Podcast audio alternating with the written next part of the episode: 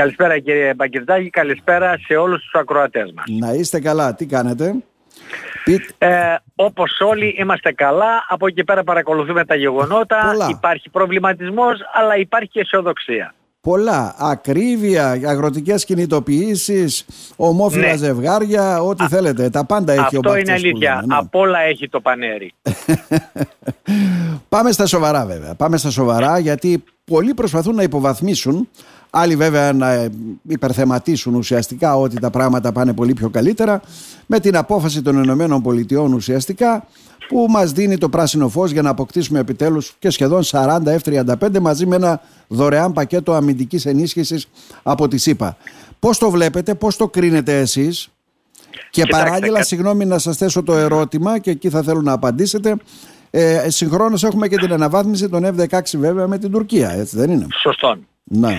Κοιτάξτε, αυτό το οποίο θα πρέπει να επισημάνουμε είναι πρώτον ότι η χώρα μας έχει μία μόνιμη και σταθερή απειλή εξ Ανατολών που λέγεται Τουρκία. Αυτό δεν αλλάζει και θα συνεχίσει. Παρά τις συμφωνίες, τα μέτρα οικοδόμησης εμπιστοσύνης και όλα αυτά που γράφουμε. Ο ναι. Ερντογάν δεν αλλάζει και ούτε πρόκειται να αλλάξει. Αυτό το γνωρίζουμε, δεν είμαστε αφιλείς. Επομένως, βάσει αυτού κοιτάμε να ενισχύσουμε την αποτρεπτική μας ικανότητα.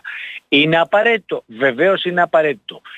Πρέπει να είμαστε ισχυροί και αμυντικοί απέναντι στην Τουρκία, διότι εμείς κύριε Μπακιτζάγη, ό,τι αγοράζουμε και ενισχύουμε την αποτρεπτική μας ικανότητα, δεν το κάνουμε για τίποτα άλλο παρά μόνο να απειθούμε απέναντι στην απειλή που λέγεται Τουρκία. Η τουρκια αντίθετα εξοπλίζεται για να επιτεθεί εναντίον της χώρας μας. Αυτό το έχει πει και ο κύριος Ερντογάν. Ε, είναι αυτό που το αποκρίνουν κάτω από το τραπέζι. Δηλαδή εμείς δεν το κάνουμε γι' αυτό, κάνουμε για την άμυνά μας, για την γαλάζια μας πατρίδα και ούτω καθεξής. Ναι. Όλα αυτά που αγοράσαμε και τα Ραφάλ και τα F-35 βεβαίως είναι ακριβά ναι. Η άμυνα όμως πρέπει να ξέρουμε ότι είναι ένα ακριβό αγαθό που για να το έχεις θα πρέπει να το πληρώσεις. Και θα το πληρώσει ο ελληνικός λαός. Διότι έχουμε απειλή. Μακάρι να μην είχαμε καμιά απειλή, να ήμασταν Βέλγιο, Ολλανδία, και όλα αυτά τα χρήματα να πηγαίνανε κάπου αλλού. Δυστυχώς όμως υπάρχει αυτό το, το θέμα. Άρα λοιπόν θα πρέπει να εξοπλιστούμε. Άρα είναι Τώρα, μονόδρομος αυτό κύριε Ιατρίδη. είναι, μονόδρομος. είναι μονόδρομος και εγώ θα πω το εξής. Και πολύ σωστά ο Υπουργός Εθνικής Άμυνας ο κύριος Δένδιας είπε αυτό που λέγαμε τόσο καιρό ότι πρέπει να δώσουμε έμφαση δική μας βιομηχανία. Δεν μπορεί να είμαστε αγοραστές και καταναλωτές. Θα πρέπει και εμείς να κατασκευάζουμε όπως κάνει η Τουρκία. Άρα λοιπόν πρέπει να αρχίσουμε κάποτε να επενδύουμε στην αμυντική βιομηχανία. Στην αρχή έξυπνα όπλα που φέρνουν τεράστια αποτελέσματα, μη επανδρομένα αεροσκάφη, αλλά και ηλεκτρονικά συστήματα να αντιμετωπίσουμε τα μη επανδρομένα αεροσκάφη. Εδώ τις κλείσαμε τις βιομηχανίες μας, το ξέρετε χρόνια. Ακόμα Μα και... είχαν απαξιωθεί κύριε ναι. και τα αμυντικά συστήματα και η αμυντική βιομηχανία. Άρα είναι καιρός και πολύ σωστά να επιστρέψουμε εκεί. Τώρα, το ότι πρέπει να πάρουμε το F-35, το χρειαζόμαστε, ναι βεβαίως το χρειαζόμαστε. Γιατί, γιατί είναι ένα αεροσκάφος πέμπτης γενιάς που δεν υπάρχει στον κόσμο και μην ξεχνάμε ότι η Τουρκία είχε παραγγείλει 100. Και αν δεν έκανε το λάθος ο κύριος Ερντογάν να πάρει τους S400 και να βγει από το πρόγραμμα και να υποστεί κυρώσεις, καταλαβαίνετε ότι ναι. τώρα στο Αιγαίο θα είχε μια μισή μοίρα F-35.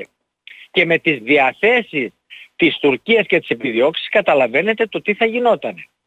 Άρα ένα είναι το συν το δικό μας. Δεύτερον, παίρνουμε τα F-35 μαζί με τα Rafale και τα F-16 ναι. τα Viper, επειδή το F-35 είναι στρατηγικό αεροσκάφος, άρα έχουμε ένα στρατηγικό πλεονέκτημα, μια στρατηγική υπεροχή και αυτό το οποίο θα πρέπει να επισημάνουμε και δεν είναι υπερβολή, εγώ μιλάω ως αεροπόρος, η αεροπορία μας η πολεμική καθίσταται η πιο ισχυρή στην περιοχή μαζί με το Ισραήλ. Δεν υπάρχει άλλη χώρα που να έχει F-35. Εμείς δεν ήμασταν ούτε στο F-35 στο πρόγραμμα. Και δεν είναι τυχαίο που μπήκαμε γιατί δεν το δίνει οπουδήποτε η Αμερική. Επομένως έχουμε αυτό το πλεονέκτημα και το, το μόνο που μένει είναι να διαπραγματευτούμε αυτή τη στιγμή τα όπλα που θέλουμε, τα πέμπτης γενιάς, ούτως ναι, ναι. ώστε αυτό το πλεονέκτημα να ενισχυθεί ακόμη περισσότερο. Το άνοιγμα τώρα που γίνεται για την πλευρά της Τουρκίας βέβαια συνένεση όσο, ε, όπως και να το κάνουμε ε, στην ε, ένταξη στο ΝΑΤΟ της Σουηδίας και ενδεχομένως είχε ένα στρατηγικό στόχο να αποκτήσει τα F-16 και να αναβαθμιστούν αυτά τα οποία έχει. την αναβαθμίζουν έναντι της χώρας μας. Ε, Καταρχάς να πούμε, η κατάσταση της Τουρκίας, την οποία είχε πέσει η πολεμική της αεροπορία, πραγματικά έχει τεράστια προβλήματα διαθεσιμότητας και ανταλλακτικών λόγω των κυρώσεων, σαφώς ναι θα διορθωθεί. Σαφώς η ισχύ της ενισχύεται. Μην ξεχνάμε όμως ότι η Ελλάδα όταν θα τα αποκτήσει η Τουρκία και εδώ η Ρίσο Εμπαρόδο θα πρέπει να πω το εξής. Η Lockheed Martin, η κατασκευάστρια εταιρεία και των F-35 και των Viper αεροσκαφών έχει αναλάβει υποχρεώσεις 150 αεροσκάφη για τα επόμενα χρόνια. Και αν το συνδυάσουμε ότι έχει δυνατότητα 2 με 3 αεροσκάφη κάθε, χρόνο, κάθε μήνα να παραδίδει, άρα όταν θα αρχίσει να παραλαμβάνει η Τουρκία θα περάσουν 5 με 6 χρονια Η Ελλάδα θα έχει αναβαθμίσει ήδη τα 84, θα έχει αναβαθμίσει διότι κατά πάση πιθανότητα θα πάρθει απόφαση και τα άλλα 38 μπλοκ 50, άρα θα έχουμε τέλος του 2028 όπως θα έχει η Τουρκία να παραλαμβάνει τα πρώτα αεροσκάφη. 122 Viper, 24 Rafale και θα παραλαμβάνουμε τα πρώτα αεροσκάφη από τα F-35.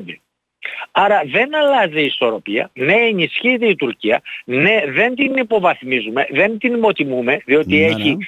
Δυνατότητες στην αμυντική βιομηχανία, κατασκευάζει οπλικά συστήματα, κατασκευάζει μη επανδρομένα αεροσκάφη, το αεροσκάφος, το ΚΑΟΝ, το λεγόμενο που θα είναι πέμπτης γενιάς, αυτό μένει να το δούμε μέσα εισαγωγικά, έχει το Χουρζέτ ένα εκπαιδευτικό μαχητικό το οποίο και αυτό θα πετάξει. Όλα αυτά βέβαια μην δίνουμε μεγάλη σημασία στην προπαγάνδα της Τουρκίας, αλλά από την άλλη δεν σημαίνει ότι δεν τα λαμβάνουμε υπόψη. Σαφώς τα λαμβάνουμε, δεν υποτιμούμε και σαφως εξετάζουμε λύσεις ούτως ώστε να αντιμετωπίσουμε αυτά τα λεγόμενα, ας το πούμε, ή μάλλον τη λεγόμενη απειλή που, έρχεται, που προέρχεται από Ανατολές. Ε, τσουχτερό βέβαια το πακέτο, περίπου 8,5 δις, αν δεν κάνω λάθος κύριε Ατρίδη, πανάκριβα. Κοιτάξτε, όταν λέμε για τα 40 αεροσκάφη κύριε Μπακιτζάκη 8,5 ναι. δις, δεν σημαίνει ότι θα πάρουμε ένα αεροσκάφος το οποίο κάνει 8,5 δις. Το όλο πακέτο που περιλαμβάνει αεροσκάφος, ηλεκτρονικά συστήματα, όπλα, υποστήριξη, υποδομές και εκπαίδευση πάει όλο μαζί το πακέτο. Γιατί το mm ήταν πιο φτηνό. Άρα λοιπόν το τι θέλει θα εξαρτηθεί το πόσα λεφτά διαθέτει. Θέλουμε να πάρουμε τα σύγχρονα όπλα πέμπτης γενιάς. Σαφώς τα θέλουμε για να κάνουμε τη διαφορά. Θα το πληρώσουμε. Άρα δεν είναι μόνο το, το αεροσκάφος από μόνο του με τα βασικά που έχει κάνει γύρω στα 80 με 85 εκατομμύρια. Ναι, ναι. Άρα λοιπόν τα υπόλοιπα, γιατί και η σύμβαση υποστήριξης έχει σχέση με το τι διαθεσιμότητα θέλεις να έχεις. Αν θέλεις να έχεις μια διαθεσιμότητα από τα 10 φερρυπίνα αεροσκάφη να είναι κάθε μέρα τα 8 εν ενεργεία, θα πληρώσεις τη σύμβαση υποστήριξη που είναι υποχρέωση της εταιρείας να σου έχει κάθε μέρα 8 αεροσκάφη. Άρα λοιπόν ό,τι διαθεσιμότητα θέλεις θα πρέπει να την πληρώσεις. Αυτή είναι η όλη κατάσταση. Ρωτάμε τον κύριο Ατρίδη δύο ερωτήματα. Ε, ουσιαστικά κάποια στιγμή αν η Τουρκία συνεχίσει να είναι το καλό παιδί όπως λέμε έτσι δεν είναι; Για δεν, θα, χρόνια. δεν θα προχωρήσουν λέτε σε συμφωνία έστω για τα F-35 με την Τουρκία; Αυτό μένει να το δούμε. Προς το παρόν θεωρώ επειδή η Τουρκία δεν έχει δείξει ότι είναι πιστός και αξιόπιστος και επειδή βέβαια υπάρχει ένα μέρος του State Department οι λεγόμενοι γραφειοκράτες που λένε ότι η Τουρκία είναι απαραίτητη άσχετα το τι κάνει, γι' αυτό το εκμεταλλεύεται η Τουρκία, την ανοχή, ε, προς το παρόν δεν θα δοθούν. Ανάλογα με τη συμπεριφορά και εγώ εκτιμώ για 2 με 3 ή 4 χρόνια μέχρι να πάρει η 5 τα F-16 θα δείξει ένα χαρακτήρα καλό. Όχι σε επίπεδο δηλώσεων, γιατί είδαμε και προχθές ο κύριος Ερντογάν να αναφέρεται σε Σμπίνη και ότι ναι, μας ναι, ναι. πετάξανε και θα συνεχιστεί αυτό κλπ.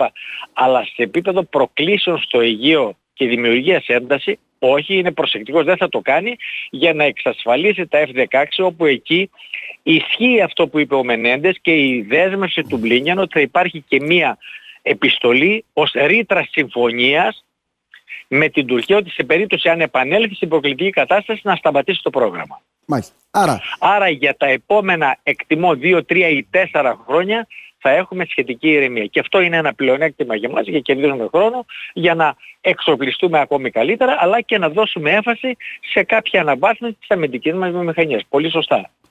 Τελευταίο ερώτημα κυρία Τρίδη. Τι διαφορά έχει ένα F-16 με ένα F-35 για να καταλάβουμε και εμείς την αποτρεπτική του ισχύ ή την μαχητική του ικανότητα; Έχει μια διαφορά όπως έχει μια Ferrari με μια α, Mercedes.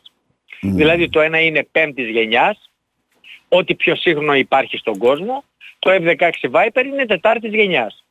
Το ένα έχει ιδιότητες stealth, δηλαδή είναι αόρατο, δεν το βλέπει ο αντίπαλος, τα ραντάρ τα εχθρικά, μπορεί να προσεγγίσει στόχους εναέριος και επίγειος, να τους καταρρύψει χωρίς να γίνει αντιληπτό. Το άλλο είναι τετάρτης γενιάς, έχει μεν κάποιες ιδιότητες, αλλά δεν φτάνουν τις ιδιότητες, δεν είναι αόρατο, δεν βλέπει 360 μοίρες με τους αισθητήρες που έχει όπως βλέπει ο χειριστής του F-35. Βλέπει περίπου σε μια διόπτευση 120 μέρες, 120 μοίρες. Ναι, ναι. Άρα αυτό είναι μεγάλο πλεονέκτημα. Επίσης έχει τέτοια ηλεκτρονικά συστήματα που μπορεί και με το κλεισμένο ραντάρ να βλέπει στόχους και να εξαπολύει βλήματα χωρίς να το ε,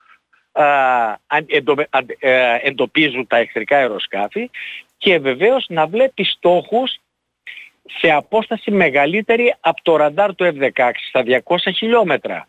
Και βεβαίως ε, έχει τη δυνατότητα να μεταφέρει την εικόνα την επιχειρησιακή, ό,τι βλέπει να αναλύει από μόνο του αυτά που βλέπει και να τα ναι. μεταφέρει στα, έλα, στα άλλα αεροσκάφη και όχι μόνο να μεταφέρει την εικόνα, αλλά να προειδοποιεί τα άλλα αεροσκάφη που είναι στον αέρα από ποιους στόχους κινδυνεύουν και τι πρέπει να κάνουν για να αντιμετωπίσουν την απειλή ή να τα καταρρύψουν ή να κάνουν λιγμός αποφυγής. Επομένως είναι πάρα πολύ σημαντικό και το άλλο σύστημα που έχει είναι όχι μόνο ότι έχει ένα σύστημα που να του προειδοποιεί για τις απειλές που δέχεται, αλλά και να τις παρεμβάλλει να αποσυντονίζει τα εχθρικά ραντάρ, αλλά και να δημιουργεί πλασματικούς χρό... Ε, στόχους, ούτως ώστε να τα παραπλανεί. Επομένως, είναι κάτι διαφορετικό. Ξεφεύγει από τα δεδομένα που είχαμε μέχρι τώρα. Και γι' αυτό είναι κρίσιμα, διότι έτσι θα έχει το ποιοτικό πλεονέκτημα. Όχι το ποσοτικό. Ποσοτικά η Τουρκία έχει 260-270 αεροπλάνα. Εμείς μπορεί να έχουμε 180-200, αλλά έχουμε όμως ποιοτικά καλύτερα αποτελέσματα και είμαστε ποιοτικά πιο αναβαθμισμένοι από ότι είναι η Τουρκία. Κύριε Ατρίδη, να σας ευχαριστήσουμε θερμά. Να είστε καλά. Να είστε καλά. Καλώς μεσημέρι. Γεια σας.